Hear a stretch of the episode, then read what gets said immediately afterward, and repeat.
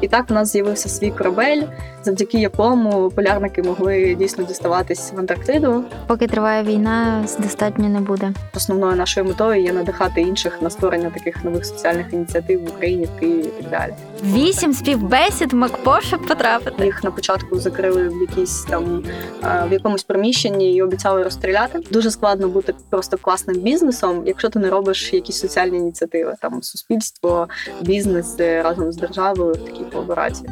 Якщо так і залишиться, то це буде дуже класно. Друзі, усім привіт! Ми продовжуємо вас знайомити з людьми з компанії MacPaw. І сьогодні поговоримо з Анною Манухіною, яка відповідає за всі активності компанії, пов'язані з соціальною відповідальністю. Анна започаткувала напрям MacPaw Kias, який був націлений на розвиток 8 напрямів, а також залучена у функціонування благодійного фонду MacPaw Foundation.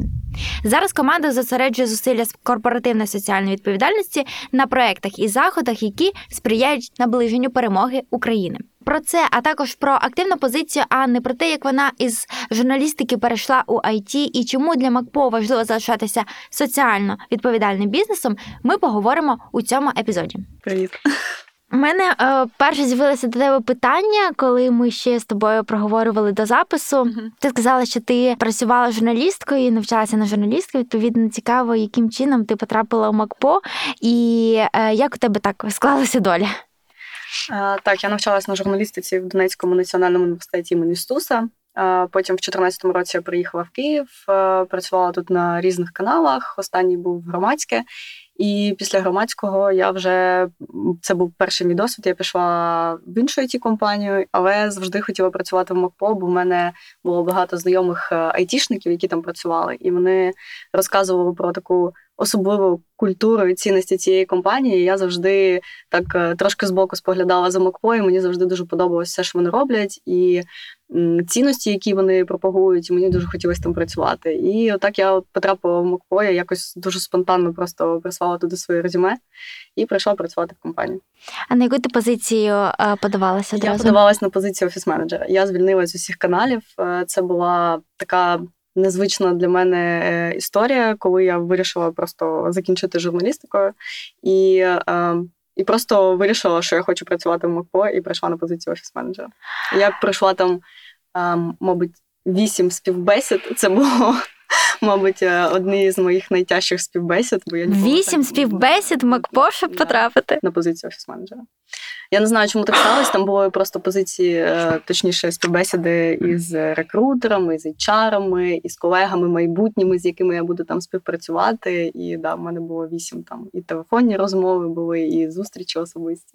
І багато, напевно, кандидатів, які хотіли теж потрапити. Я думаю, багато. І мені просто, коли я вже прийшла працювати, сказали, що там в останній момент вже обрали. Тобто був вже кандидат якийсь, якого хотіли взяти. Потім в останній момент надійшло моє резюме, і вони вирішили ще мене розглянути. І врешті дали офер мені. Така історія. Бачиш? Але все одно, чому ти вирішила покінчити з журналістикою? От що тебе на це наштовхнуло? Не знаю, я трошки розчарувалась в журналістиці на той момент, бо і коли працювала на Громадському, не хочу вдаватись в подробиці, це був той момент, коли пішов Роман Скрипін звідти, і Громадська так трошки почала розвалюватись, тому, мабуть, якісь мої особисті переживання, я просто вирішила, що я не хочу з цим працювати далі, і вирішила перейти, як то смішно може звучати, в ІТ, але більше мені хотілося не власне в ІТ, мені хотілося саме в MacPaw.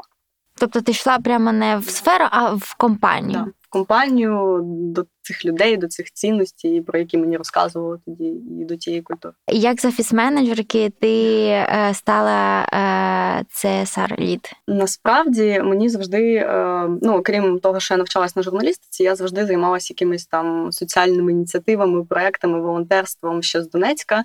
І це завжди було поряд зі мною. І в мене завжди була така ідея, мета, мрія створити щось таке, схоже на фонд, але на фонд, який буде займатися якоюсь соціальною діяльністю. І коли я прийшла в MacPaw, MacPaw і до цього робила якісь соціальні ініціативи, але вони були не зібрані там докупи, вони були якісь спонтанні, там точкові і так далі. Я пропрацювала десь рік, і як, власне, з'явилися ці ініціативи, було 10 років компанії, і компанія вирішила не робити там якийсь класний корпоратив, а зробити 10 корисних соціальних ініціатив на 10 років компанії. І їх обрав там ні СЕО, ні я, ні хтось там з піару, їх просто обрали люди, команда. Це було таке, що щире, комусь щось боліло, хтось хотів щось змінити, і так вимальовувалися ці 10 ініціатив. Їх спочатку було 10, так вони почали своє існування, потім щось, як то буває, органічно дуже відвалюється, тому що залишаються тільки ті люди, які дійсно готові щось робити і продовжувати робити, а не тільки там закинути свою ідею і піти. Їх залишилось 8. Ми їх почали реалізовувати, це було 8 напрямків, так само вони з'явились. Там були технології, наука, diversity, освіта, Україна, Київ, зелені проєкти та тварини. Тварини зрозуміло чому, тому що в нас в офісі живуть 2 кота, і в нас більшість людей так склалось дуже небайдужі до тварин, до того, що відбувається там з ними в Україні, до законів, які не приймаються, і там дуже часто волонтерили по притулкам для тварин, тому це було для них важливо. І в принципі, залишились тільки ті проекти, які хтось підтримував з команди постійно, хтось був задіяний в них, тому їх залишилось 8. Угу. А як зараз працює цей напрямок MacPaw Cares? Врешті, чому я цим стала займатися? Я стала тією людиною, яка постійно їх там пушила, збирала, там якісь зустрічі робила, організовувала ці всі події, коли ми їздили в притулки, коли ми сажали дерева. Ну, бо має бути якийсь лідер, який буде це все об'єднувати в собі, бо у людей є також основна робота, і дуже часто в пріоритеті, звісно ж, робота, а не волонтерство. Тому я зібрала це докупи і почала займатися цим напрямком, ще якось суміщала, і потім ми вирішили зробити окремий напрямок, і я почала його менеджити, це був напрямок MacPaw Cares, власне. І ці 8 напрямків існували майже всі ці 5 років. Ми робили в 8 напрямках дуже різні ініціативи. Там технологія науки – це був у нас проєкт з полярниками, я думаю, ти про нього чула, коли ми допомагали. Вже 4-й рік ми співпрацюємо, ми їм подарували антенну в Антарктиду, і в них там з'явився інтернет, і дуже багато крутих історій з цим було пов'язано. І ми якось... Там зелені проєкти в нас теж органічно з'явились, тому що в нас сортування в офісі було, і ми створили додаток для сортування сміття, який називався «Сортуй». Uh-huh. І потім люди приходили до нас в офіс і казали, такий класний додаток, зробіть його публічним. Ми зробили його публічним. Ну і так само там ми саджали дерева, прибирали сміття, дуже багато ініціатив було всередині цього напрямку. І десь... З початком повномасштабного вторгнення в нас основний напрямок став – це допомога ЗСУ. Власне, людям в Україні. Тому зараз всі ці напрямки не функціонують. У нас є такий єдиний напрямок, ми допомагаємо ЗСУ. А розкажи, яким чином робите збори, волонтерите? Так вийшло, що в першу чергу ми почали піклуватись про нашу команду. Ще в 2021 році в кінці я організувала там курси першої домедичної допомоги, щоб всі їх пройшли і знали, як надавати допомогу собі там своїм близьким. Тому 24 лютого в нас майже всі були готові. Ми також закуповували не тривожні валізки, а тривожні рюкзаки. Mm-hmm. Ми зібрали такі рюкзаки для кожного там члена нашої команди, і вони просто були в нас в офісі. І хто хотів, міг їх собі потім забрати. І так сталося, що 24-го приїжджали люди і в офіс, і забирали всі ці речі. І він став таким місцем, знаєш, де всі збирались, такою точкою опори для всіх. І з того моменту, з того ж дня ми допомагали не грошима, ми просто волонтерили. У нас були машини SEO нашої компанії Саша Косова на Тесли. У нас були ще колеги, які займаються іншими проєктами, продуктами, напрямками в компанії, і вони всі волонтерили. Ми дізнавались, кому де потрібна допомога, починалось все з їжі, яку було складно дістати, бо супермаркети не працювали. Ми закуповували, їздили, розвозили корду, поліції, розвозили «Повернись живим», годували на той момент. Ми допомагали лікарням, розвозили лікарям, допомагали закуповувати шовний матеріал перший, все, що було потрібно лікарням для перших поранених тоді. І просто безкінечно цілий день робили всі ці речі. І ти це все менеджерила. Ти залишалася в Києві, ти слідкувала за цими процесами, також їздила? Так, да, постійно. Я жила в офісі взагалі, там з котами, з людьми. Ми прокидались, у нас такий був брифінг, і ми збиралися і розбирали, що ми будемо робити в цей день. Насправді це дуже сильно допомогло деяким людям, бо були такі моменти, де люди просто були в паніці, вони плакали і не знали, що їм робити. І коли вони почали щось робити, ну, в них була точна ціль, задача, яку вони робили, і це їх трошки заспокоїло. От. Тому це волонтерство дуже сильно допомогло нам. Який у тебе тоді був настрій? Як ти, чи не було в тебе багато тривожності, хвилювання? Не знаю, в мене не було, бо я якось в ту ніч сиділа зібрана, у мене теж був свій рюкзак вдома, і я чомусь була дуже впевнена в тому, що повномасштабне вторгнення дійсно почнеться, як про це говорили, бо багато людей на той момент думало, що це якийсь там жарт, що нічого не буде, все буде окей. І я просто не спала всю ніч, і я, сидячи з чаєм на кухні, почула першу тривогу, вийшла на балкон, побачила, як метушаться люди, починають їхати машини. Десь через годину вже стояв перший затор, перші черги біля банкомату, який був у мене під будинком. Я просто за цим слідкувала, розбудила там своїх близьких. І одразу прийшла в офіс допомагати, роздавати всі ці рюкзаки, всі ці речі. І з того моменту лишалась в офісі майже місяць там жила. А як команда MacPaw долучається до цього волонтерства і як зараз? Так сталося, що у нас був в офісі SEO, була певна кількість людей, які залишались в Україні, і ми всі, по-перше, допомагали якось інформаційно розказувати про цю війну, яка почалась в своїх соцмережах, через свої продукти. Ми використовували всі наші продукти для того, щоб розказати користувачам, а більшість наших користувачів живе за кордоном, про те, що в нас є війна, що вона почалась, і що Росія її розв'язала. Це було в формі якихось оповіщень? Так, емейлів, силок і так далі. І ми одразу перестали надавати послуги людям там в Росії і Білорусі, ми повністю заблокували їх і почали розказувати про це. І в якийсь момент почали наші користувачі нам писати, що ми дуже любимо ваші продукти, як ми можемо вам допомогти, як ми можемо задонейтити вам гроші. Хотіли нам переказувати ці гроші. Вони знали, в принципі, що ми якось там допомагаємо в Україні. І такого ми ніколи не приймали донейти, ніколи такого не було, бо соціальні ініціативи компанії – це тільки соціальні ініціативи компанії, корпоративна соціальна відповідальність. І у нас був цей фонд, він існував насправді дуже давно, з 16-го року, він просто був непублічний, і це був фонд компанії, з якого ми робили всі ці ініціативи. І ми вирішили, що ми можемо приймати на нього донейти. Так люди почали нам донейтити, наші користувачі були першими, хто нам донейтив. І можеш поділитися якимись результатами, скільки вдалося зібрати? Ми зібрали за той рік $800,000. І десь $20,000 зараз на PayPal у нас є. Це те, що нам просто донейтило. Власне, користувачі. Також були донейти з України, наші колеги нам донейтили, люди, які нас знають, просто перекази якісь робили. Більшість це все одно люди з-за кордону, які користуються нашими продуктами і довіряють як компанії. Класно. А як ви розділяли потім ці кошти? Ми, власне, закуповували все, що було необхідно для ЗСУ. На початках це було взагалі будь-які запити, які нам падали. Це там і якась гуманітарка була, і їжа, як я казала, і там допомогти вивозити там тварин, допомога притулку. Ми були першими, хто заїхав в Сіріус після деокупації.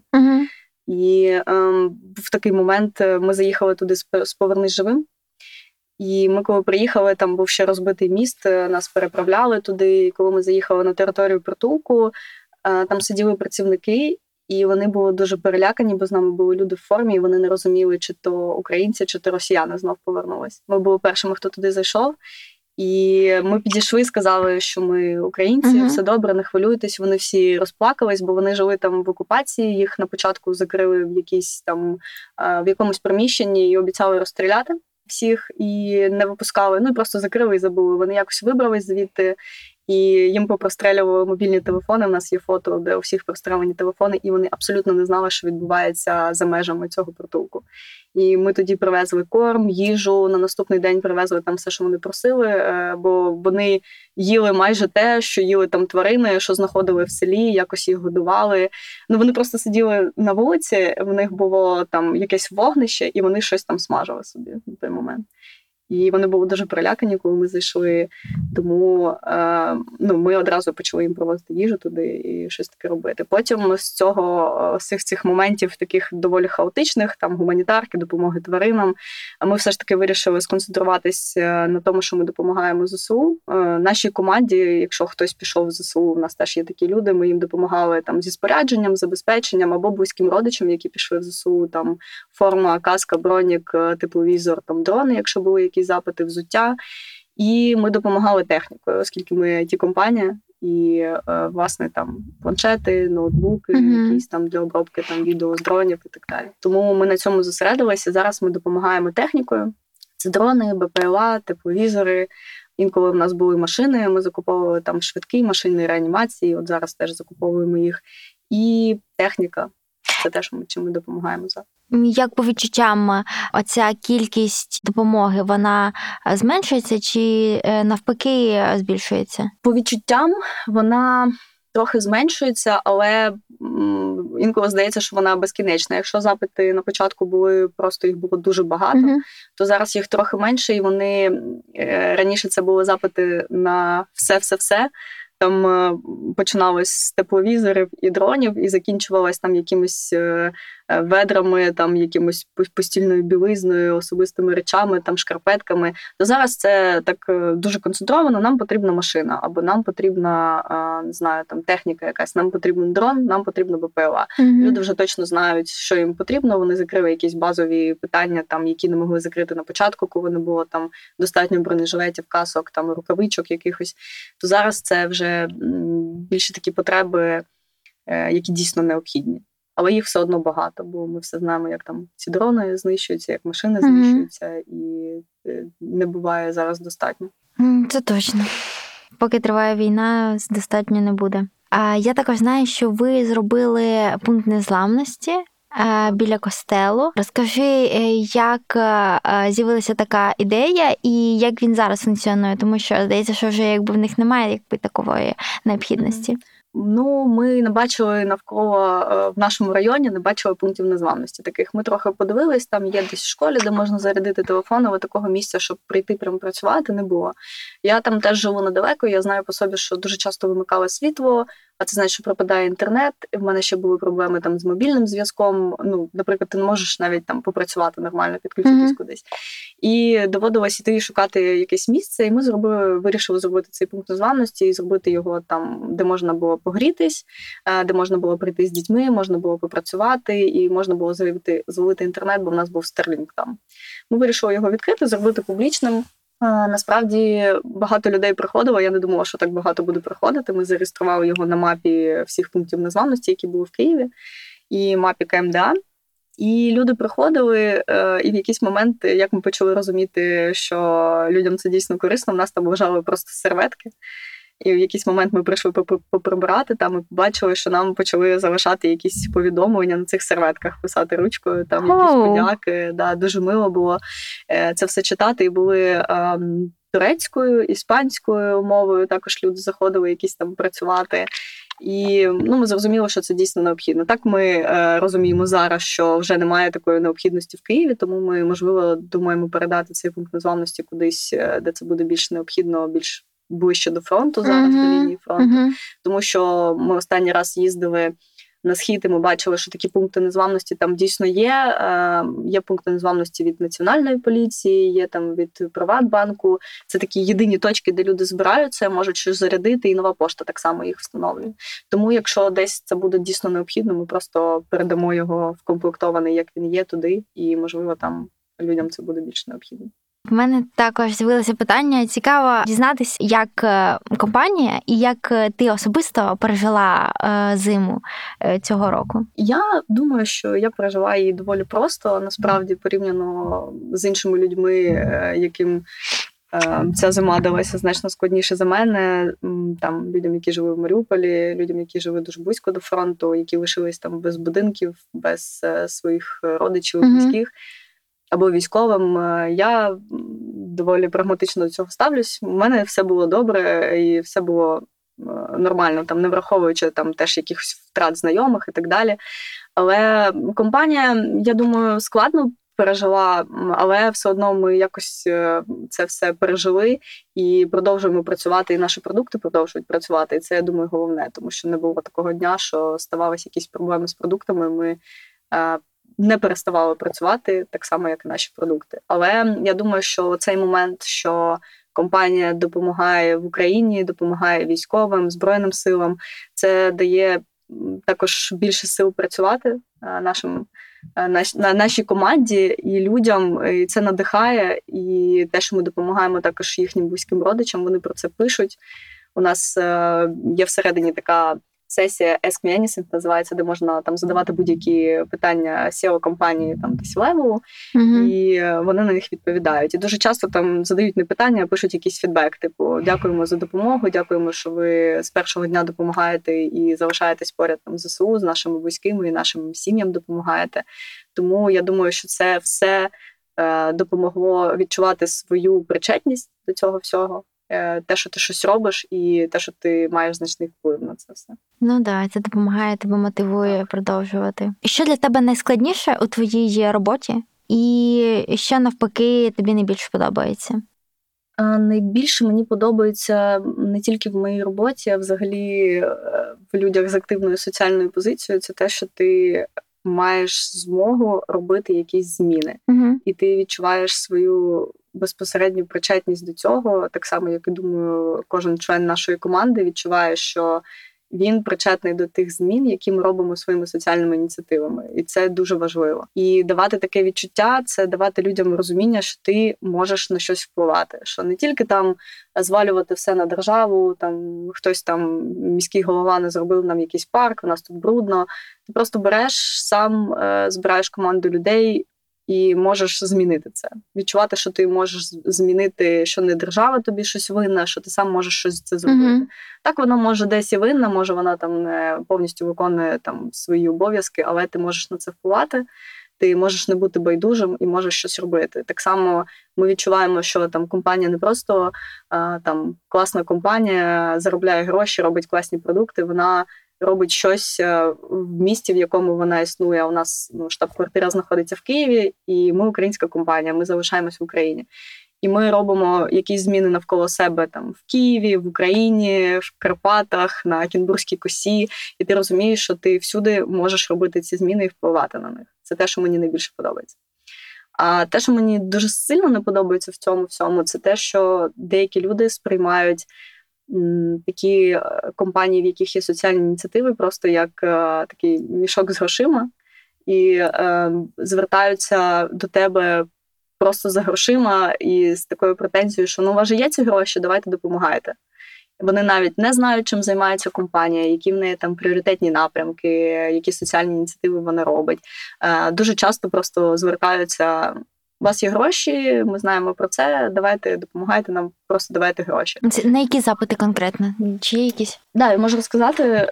Ми дуже рідко даємо гроші прямо просто напряму безпосередньо. Навіть там з тим проєктом з полярниками ми не давали гроші на реалізацію цієї ініціативи. Ми безпосередньо включаємось в процес, ми замовляли цю антенну, ми займалися її доставкою, ми процесі. Коли ми там кажемо, що ми допомагаємо з зеленими проєктами, це не значить, що ми просто даємо гроші якійсь організації.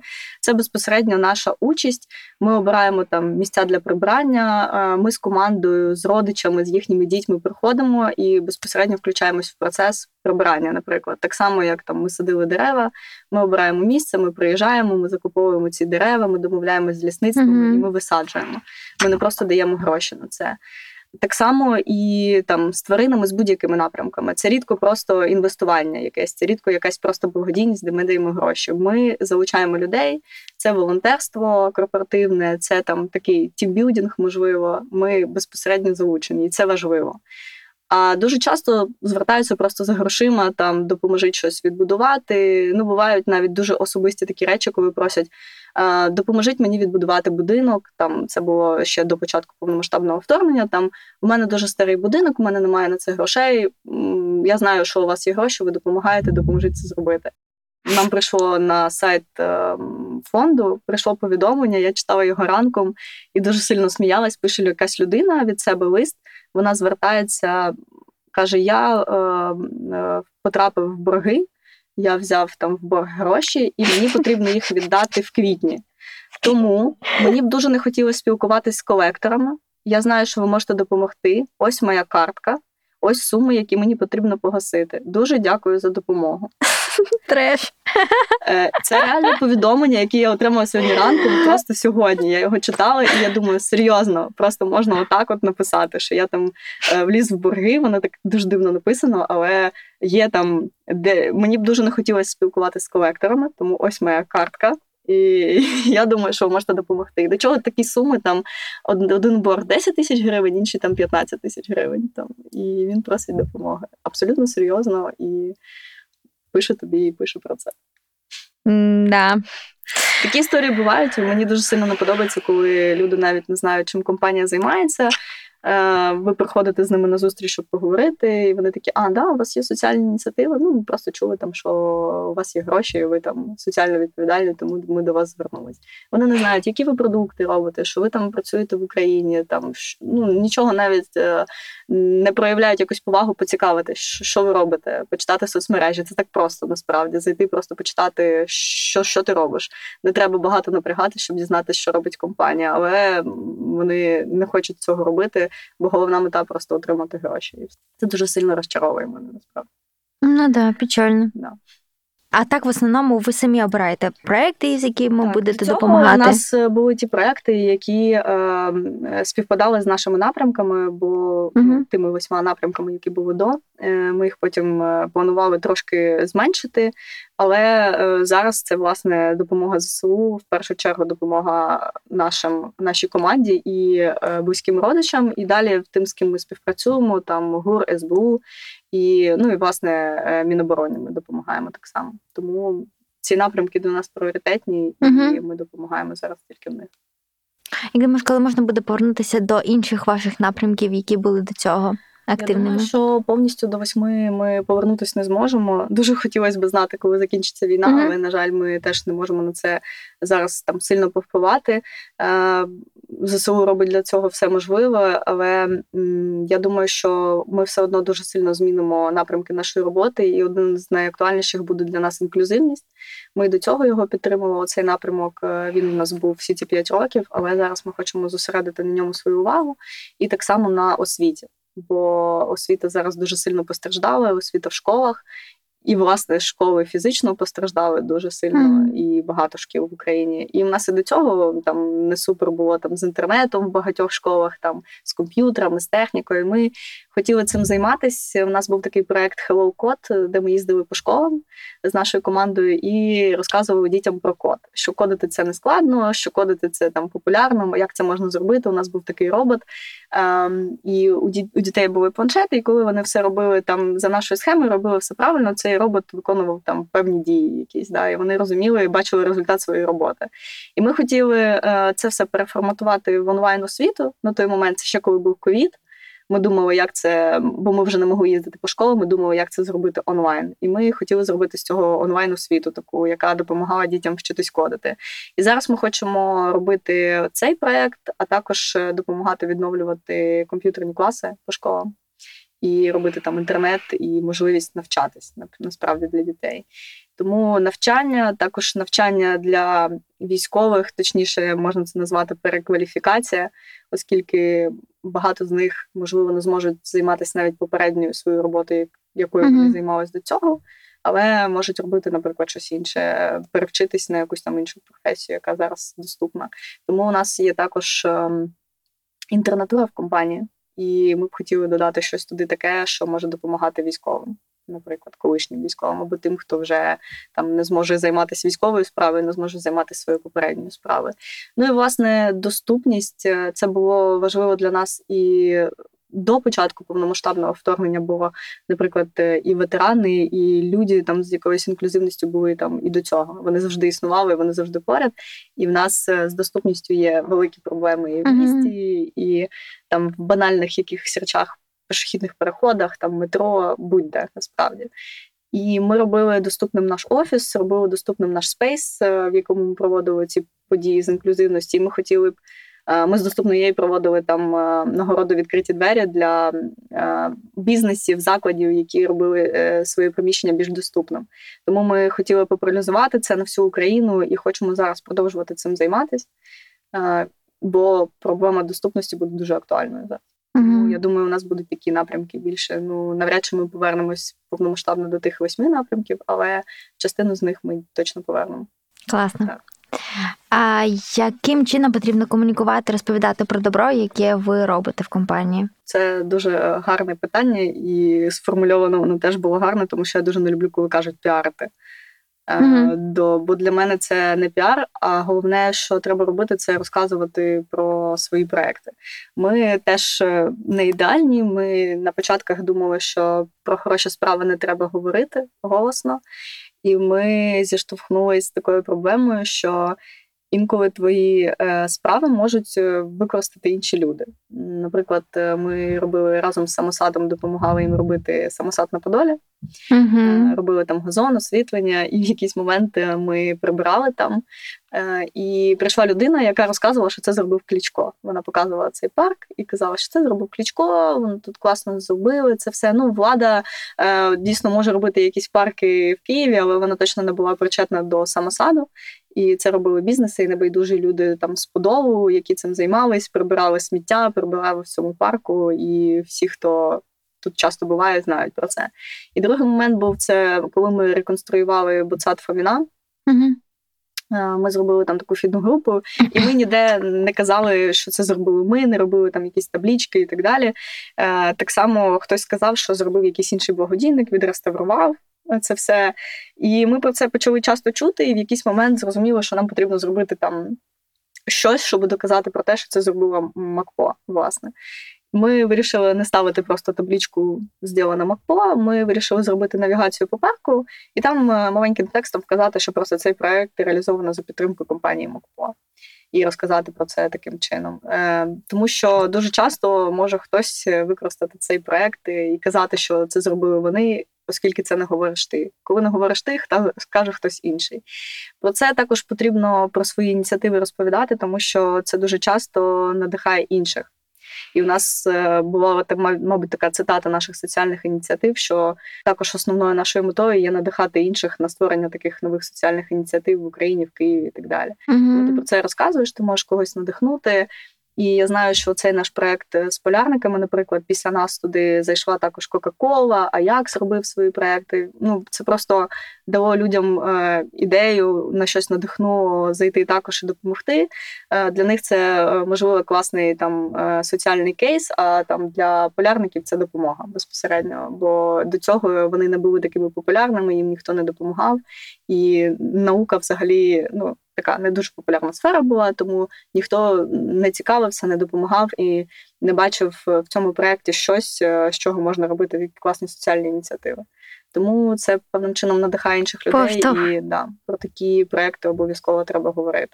Ну і, власне, ще один момент, який я зрозуміла, це коли нам почали вже донейтити наші користувачі, що вони не просто люблять наші продукти, які ми робимо, там CleanMyMac, ClearVPN, Setup.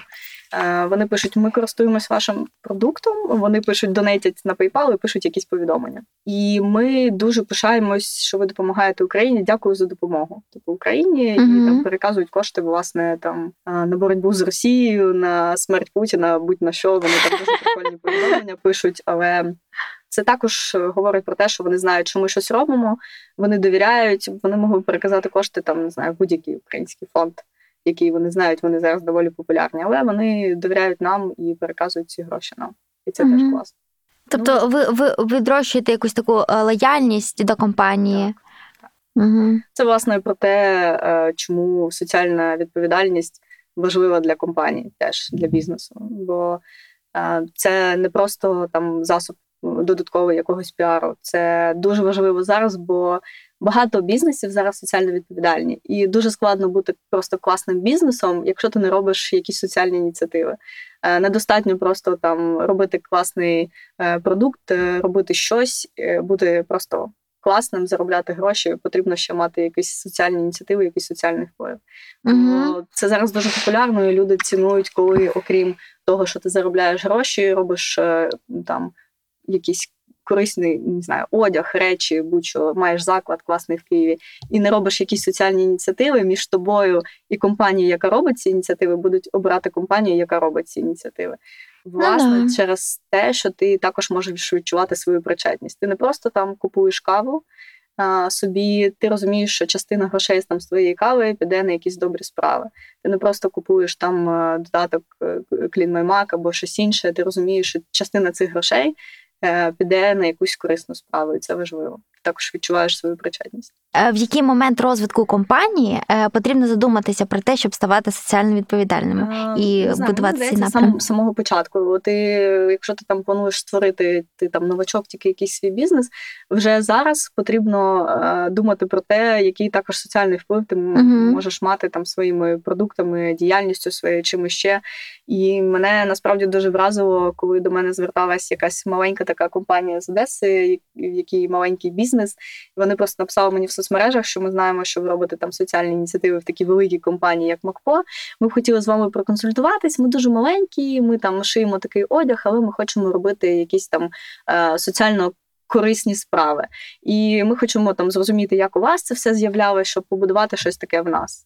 Там вони також питали про безпечну утилізацію там залишків тканин, там куди це можна здавати, все як переробляти правильно. Вони хотіли бути там екологічними і соціально відповідальними. І це дуже класно, бо бізнес там тільки створився, вони значно менші за нас, але вони все одно вже думають про те, як бути соціально корисним.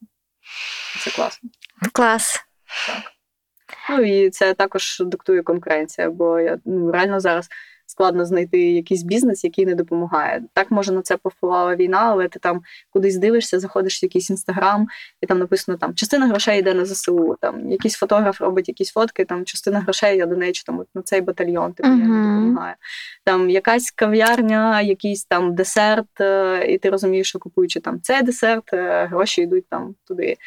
Заправки, які, коли ти заправляєш машину, гроші йдуть там Ока, Повернись живим і так далі. Вок там зробив, вони на панішери збирають. Ну, тобто це все якось так зав'язано, і це круто. Так і має насправді працювати там суспільство, бізнес разом з державою в такій колаборації. Якщо так і залишиться, то це буде дуже класно.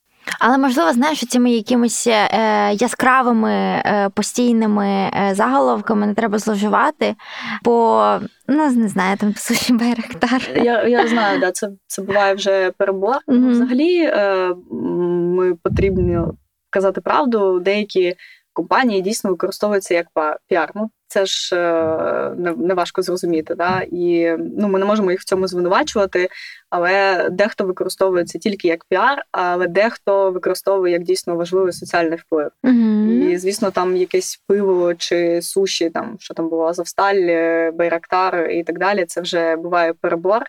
Але це, я думаю, там проблеми тих креативщиків, які до цього додумались. Але є дійсно дуже класні ініціативи, які там просто збирають гроші на щось, коли ти купуєш їхні продукти, і це класно. Перебори теж бувають, без цього ніяк. А як особисто ти комунікуєш про те, що створюєте у компанії? Я завжди поширюю все це на своїй сторінці, ще коли були до цього різні ці 8 ініціатив. Мені було важливо цим ділитись, бо я прямо пишалась цими проектами, які ми робили, і для мене було дуже важливо, коли люди, які не мають жодного відношення до IT, не розуміють, що це таке. Дуже часто люди там, які значно старші за мене, вони репостили наші ці пости, які ми робили про наші проекти, реалізовані там в Києві, в Україні, бо для них було важливо, що якась компанія, бізнес, який їм не дуже зрозумілий, там як IT, наприклад, робить отакі дуже корисні штуки. Там чиясь бабуся, там людини з моєї команди репостить цей пост в Фейсбуці, бо вона вважає, що це класна ініціатива. Їй не дуже зрозуміло, що таке IT, там, що таке цей бізнес, там, де працює її онука, але вона це репостить. І це класно. Дуже часто були люди, які теж не мають жодного відношення до нашої компанії, але ми бачили там ці органічні репости, вони репостили це просто як класну подію. Да, вони не знають там про наш бізнес, але таким чином якось дізнавались. Вони там підписувались на сторінку, слідкували за тим, що ми робимо, там між незрозумілими їм постами там про якісь продукти, конференції і так далі. Вони бачили там якісь соціальні ініціативи, які ми робимо в Україні, і вони їх репостили. І це класно, це важливо. І класно, коли твоя команда також це репостить. Ми не просимо там зробіть репост. Їм це важливо, вони репостять, і вони цим пишаються, і це класно. Ми намагаємось робити якісь такі органічні штуки. Навіть якщо ми десь розказуємо про це, ми потім інколи дуже самі дивуємось, як воно розлетілось, як почали репостити. Бо, наприклад, ота новина з полярниками, це почалося з публікації в них на сторінці в соціальних мережах, і вона так сильно розлетілась за день, що ми навіть такого не очікували. Просто там якісь місцеві медіа, якісь маленькі газети місцеві про нас писали там в онлайн своїх виданнях, і ми просто були дуже сильно здивовані, що воно так сильно розлетілось. А ти говорила, що до вас якби цим питанням не дуже цікавилися, і потім що почали також допомагати. А як у вас з'явилася ця ініціатива? Ця ініціатива з'явилась у мене. Я слідкувала давно за Українським антарктичним центром. Вони тоді не дуже часто писали в Фейсбуці, але мені дуже було цікаво, бо Україна була однією з небагатьох країн, в якої був свій антарктичний центр, власне, в Антарктиді. Але в них не було, наприклад, можливості, як в інших країн, там, добиратись повноцінно в Антарктиду, бо зазвичай вони робили вчені це за свій рахунок, там, якимось туристичними яхтами, які пропливали повз, і підбирали їх, висаджували там. Ну, з цим було складно. І в якийсь момент я зрозуміла, що в Українського антарктичного центру змінився керівник, їм став Євген Дикий. Я слідкувала за його діяльністю, я слідкувала за тими змінами, які він впроваджував. Тоді було перше такий чесний відкритий набір людей був на посади науковців туди, і вони дозволили туди їздити жінкам, бо до цього було заборонено. І перше Оксана Савенко, здається, перша поїхала як біологиня туди. І я побачила, що дійсно відбуваються якісь зміни, відкритий набір, там співбесіди з HR-ами відбуваються дійсно, і поїхали там багато дуже молодих людей, які ніколи там не були. І мене це дуже сильно зацікавило. Я написала Євгену, кажу, давайте поспілкуємося, чим ми можемо вам допомогти. Ми зустрілися в них в офісі спочатку, потім вони прийшли до нас в офіс. Вони були дуже здивовані тим, що ми хочемо допомогти, бо до цього прям такого бажання ніхто не виявляв, бо були такі спонсори, які там надавали їм одяг якийсь і просили там прорекламувати його якось в Антарктиді, що його використовують там і так далі. Але ми вирішили допомогти їм з технікою, бо вони там роблять певні дослідження, де їм потрібна техніка, яка там морозотривка, з якою можна виходити на довгий час на вулицю, там ці броньовані такі ноутбуки. І тоді ми познайомилися з Сашою Квятковським, який в них там працював системним адміністратором. Це була його перша робота, перша поїздка в Антарктиду. І він сказав, що там є дуже великі проблеми з інтернетом. Треба провести, по-перше, точки по самій станції. І, по-друге, вже на наступний рік нам сказали, що там була проблема з супутниковим зв'язком, він був дуже дорогий, і полярники не мали можливості відправляти свої дослідження, спілкуватись там з Україною, з континентом, там зі своїми близькими. Вони писали тільки листи, могли тільки перепискою спілкуватись. Ну, це було дуже важко для них. Так, потрібно їм придбати цю антенну, яка покращить їм цей зв'язок і дасть їм можливість там активно щось публікувати на своїх соцмережах, там на своїх сторінках, там постійно оновлювати якусь інформацію. І ми це зробили, і воно, правда, розтягнулось набагато довший час, ніж я думала. Ми майже рік підписували всі ці документи з виробником в Штатах. Він нам прислав таку пачку документів, які ми могли підписати. Вони затверджували, що ми не співпрацюємо там з країнами-агресорами, там не маємо якихось там військових підприємств, не співпрацюємо з військовими, коли ми купували цю антенну. І через рік вона опинилась там. Ви могли бачити там багато онлайн-трансляцій з цієї станції, які вони почали проводити для школярів, залучати їх там до науки, там розказувати, як вони працюють, як вони там живуть.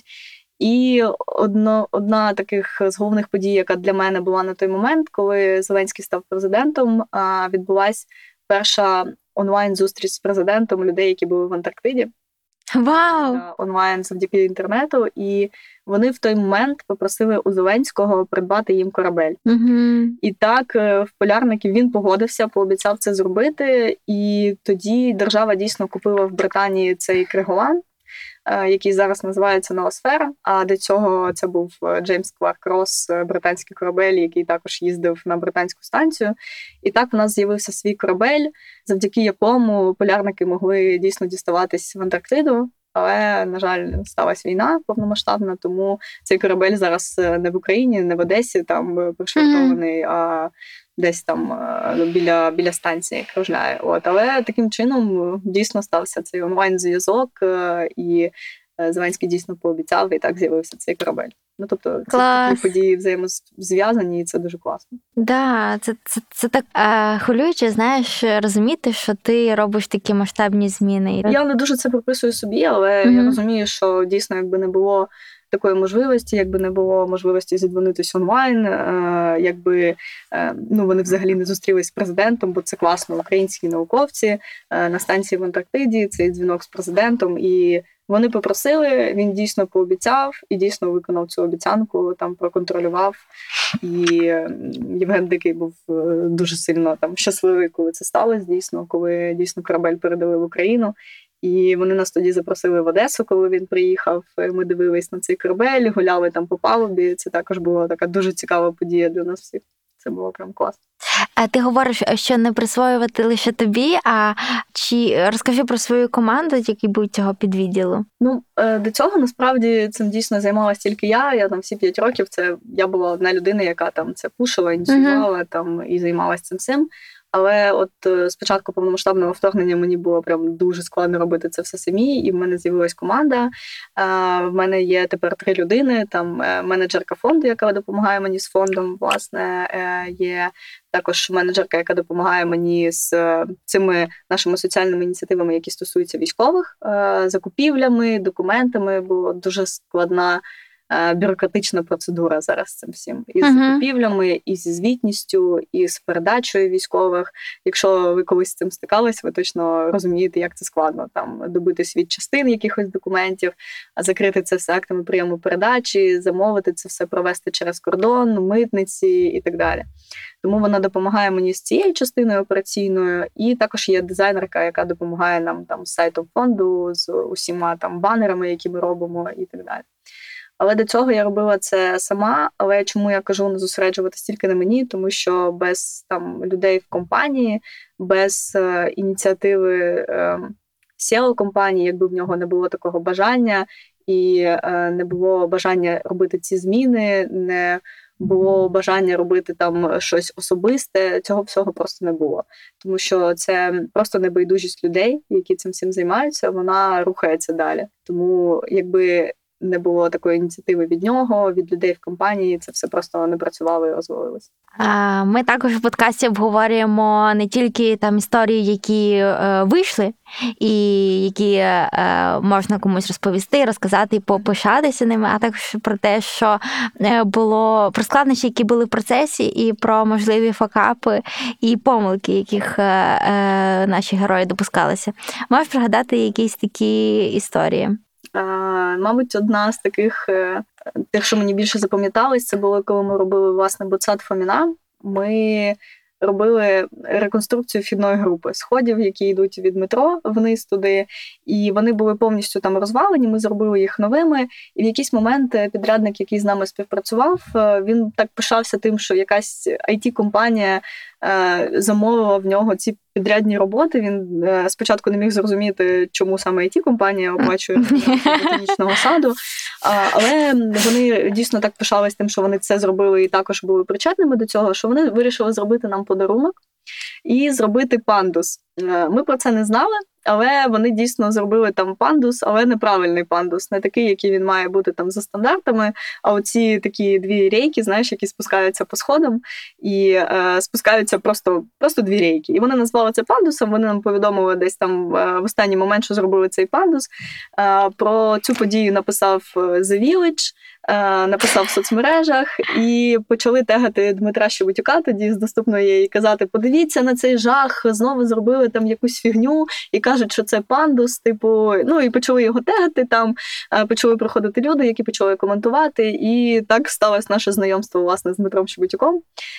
Ми там зв'язались з ним, я йому пояснила, типу, чому так стало, що це не, там, не ініціатива компанії MacPaw зробити пандус, бо ініціатива наша була відреставрувати Буцсад, але так дійсно ми розуміємо, що це також наша відповідальність. Типу, ми з ним познайомились, і з того моменту, насправді, таке спочатку трошки негативне знайомство стало нашою такою плідною співпрацею, бо ми познайомились тоді, співпрацюємо і досі з Доступною і робимо ці всі наші інклюзивні проекти разом з ними. Да, але негативу там було так багато, реально. Там назвали це рейками в ад, там подивіться, що там люди повбиваються, там просто насипали там безжально, нам туди тегали там SEO компанії нашого, там писали там якісь речі такі, ну як люди люблять там захейтити. Ну да.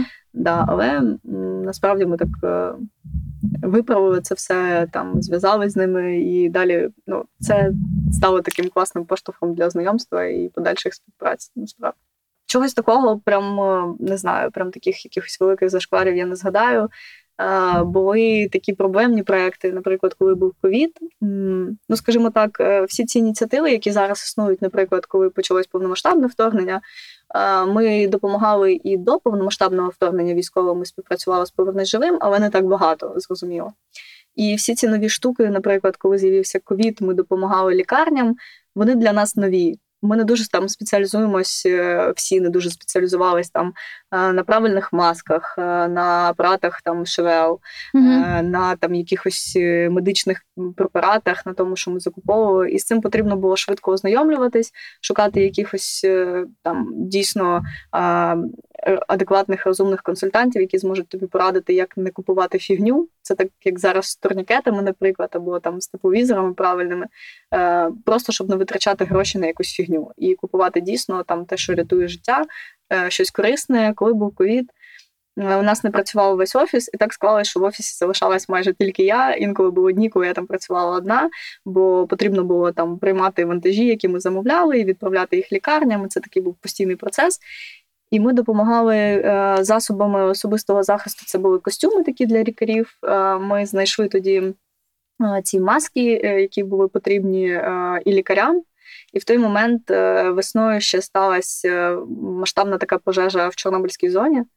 І так сталося, що ці маски були дуже необхідні рятівникам МЧС, пожежним, а їх не було де взяти, бо все скуповували і все віддавали лікарням. І в той момент я знала, що в мене є ці маски, і ми допомогли пожежним з цими масками дуже сильно. Ми прям відвезли там декілька мішків воду, возили туди ці маски. І в той момент ми вже почали задумуватись про закупівлю апаратів штучної вентиляції легень. На той момент діяв також закон форс-мажора, що якщо компанія там щось не виконує, якісь свої зобов'язання, то це рахується форс-мажором, і вона може не повертати гроші за це все. Я замовила там ці апарати ШВЛ, і підрядник, який обіцяв їх привезти, почав, ну, якби то, зливатись і казати, що він не встигає в терміни, не зможе привезти. Потім почав пропонувати там замість тих немецьких, які ми хотіли закупити, якісь китайські. І я розумію, що це дуже велика сума грошей, і що ми зараз можемо отримати, ну, і лишитись без грошей, і лишитись без цих апаратів. І я зрозуміла, що треба щось робити. Врешті вирішила це так, що вийшла там на особисту розмову з директором компанії, з керівником. Він зрозумів, що в мене є там знайомі, які мене консультували. Це була тоді помічниця Оляни Супрун. Олена Комічук, і вона мене консультувала з цих медичних приладів і взагалі з підрядників. І ми з ним поговорили, я сказала, що це дійсно важливо, бо в нас є там певні зобов'язання перед лікарнями, які дійсно приймають хворих на ковід, і які були одним із основних. Це не тільки Київ, це була Івано-Франківська область і Київ, там якісь інші, я не пам'ятаю, кому ми ще допомагали. І він дійсно пообіцяв, що він все ж таки виконує свої зобов'язання і поставить нас, оскільки ми першими оплатили, першими в чергу, і ми отримали наші апарати з затримкою в 4 місяці, але все ж таки отримували. І коли був такий пік в кінці літа, осінь починалась, ще більше хворих було, і в нас якраз приїхали ці апарати, і ми так само ще додатково замовили кисневі концентратори, і вони також приїхали, і вийшло так, що ми якось викрутили з цього моменту, але могло закінчитися не так весело. Тому якось так. З військовими таких подій поки не траплялось, ми наче намагались там все перевіряти максимально, що стосується бронежилетів, хоча я знаю, що багато людей дуже сильно помилялись на початку, коли їм продавали там бронежилети 4-5 класу захисту, а насправді це були броніки, які там дуже фігові, вони прострілювались там і так далі, і люди дуже сильно багато закуповували цього всього і потім не знали, кому віддати це все. Бо ніхто ж не проводив ці балістичні експертизи, їм сказали, що вони класні, вони закупили, і потім не знали, кому їх роздавати. Бо це безпека людського життя. Якщо ти передаєш такий бронік і розумієш, що він може бути неякісним, то це може вартувати. У вас такого не було? Ні, на щастя, не було. Да, ми якось намагалися перевіряти. Ми цікавились «Повернись живим», які в них там виробники були на той момент. Одразу питали військових, які там мають бути характеристики в тепловізорів, які ми закупали. І намагалися закупати там якісь перевірені марки. Так, звісно, вони коштували дорого. Звісно, інколи доводилось чекати довше, там всім було потрібно на сьогодні, зараз. І дуже часто хтось поспішав і робив такі необдумані кроки, але інколи нам доводилось почекати, але ми отримували дійсно щось якісне, тоді передавали це. Яким чином, можливо, твої навички в журналістиці тобі допомагають зараз? Не знаю, мені здається, в комунікації, мабуть. Але я не впевнена, що це саме журналістика. Я, можливо, завжди була... Мені було цікаво спілкуватися з людьми, знайомитися з новими людьми, особливо з тими, хто там був з якихось інших сфер діяльності. Мені просто було цікаво дізнаватись про людей, чому вони там займаються тим, чим вони займаються, як вони це роблять і так далі. У мене було багато знайомств різних. І я ще на початку, коли навчалась в університеті, я працювала. Намагалась працювати там на Донбас-арені як журналіст, там робила фотографії, там знайомилася з якимись людьми. І так само працювала в сфері концертної діяльності, і тому дуже часто спілкувалася з якимись там зірками. І вони для мене були... Через те, що була можливість просто поспілкуватися як з людьми, вони були для мене просто людьми. Мені було цікаво спілкуватися з ними не як з зірками, які там фанатіли від яких людей, а мені було просто цікаво спілкуватися з людьми, які є поза цією там обгорткою зірки. Вдавалося розкрити їх? Мені просто було, знаєш, я тоді просто фотографувала, я не брала якісь інтерв'ю, я працювала над організацією цих концертів і... Ми переважно просто спілкувалися про щось таке, бо вони розуміли, що це не інтерв'ю, і ми просто спілкувалися як люди. І тому такі знайомства там для мене були важливими, бо я, наприклад, тоді колись познайомилася з Хливнюком, і він мені дуже сподобався, в принципі, як людина з його командою, ми просто там спілкувалися off the record. І коли ми почали допомагати тут в Києві з початком повномасштабної війни, у мене було одне таке прохання зустріти фуру і привезти її з лівого берега на правий. Тоді це було важко, тоді були закриті мости. Я мала її супроводити, там забрати документи, підписати їх і доставити на точку призначення. І мені сказали, що мене буде супроводжувати поліція на той момент. Я приїхала на місце, забрала цю фуру, забрала документи, і назустріч мені виходить Хливнюк і Льоня Остальцев. І я така не розумію, що відбувається, а потім розумію, що це вони є та поліція, яка нас супроводжувала. І це, знаєш, коли люди тебе не розчаровують там, через багато років, бо тоді я навчалась десь там, не знаю, на якихось перших, других курсах і познайомилась. А тут ти розумієш, що коли таке сталося, людина теж залишилась, людина почала працювати в поліції. і допомагала, там супроводжувала, вивозила людей, супроводжувала якісь вантажі. І так класно було його побачити тоді. І ми так здивувались, типу поліція, і виходить хлопнюк за стальцем. І ми такі, що? Коротше, це було дуже цікаво. Я думаю, комунікації дуже часто допомагають.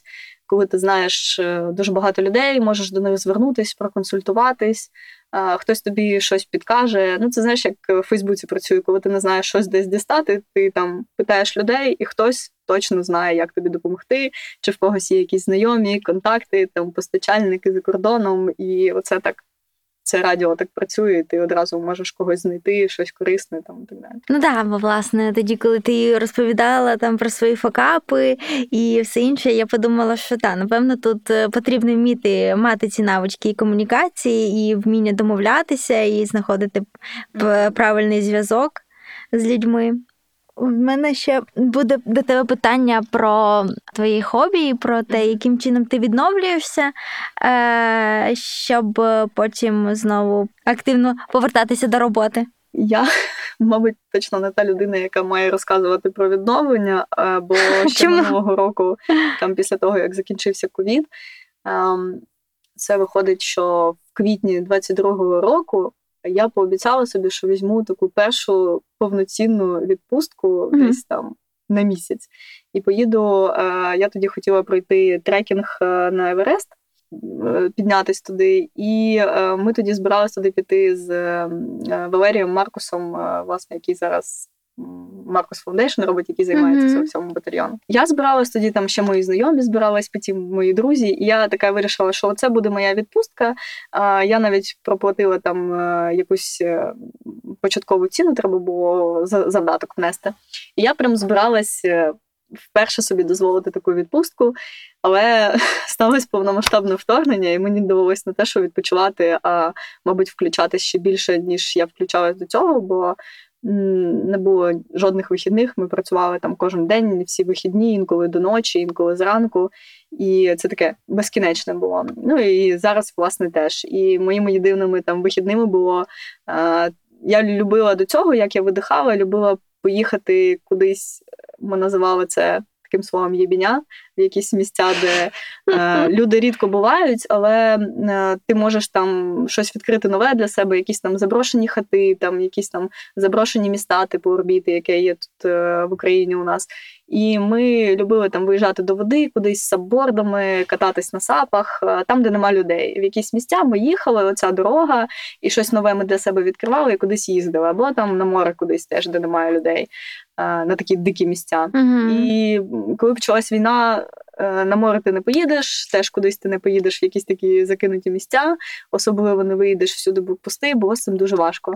Ти максимум міг, я не знаю, кудись на гідропарк сходити, там, на берег Дніпра кудись. І це було важко. А потім, коли це все трошки відкрилось, ми навесні вперше поїхали в Одесу з військовими. Ми побачили море, але тільки там з берегу, бо не можна було виходити, бо було заміновано. І я тоді ще, коли відійшли вже від Києва війська, почала ходити на скалодром. Відкривались перші скалодроми в Києві, які працювали за донати. І я так почала відновлюватись і ходити на скалодром, і постійно там займатись. Ну, а зараз, власне, ми повернулись до того, що й було раніше. Ми намагаємось кудись хоч трошки виїжджати, якісь походи там ходити, хоча б на вихідні просто там на 2 дні.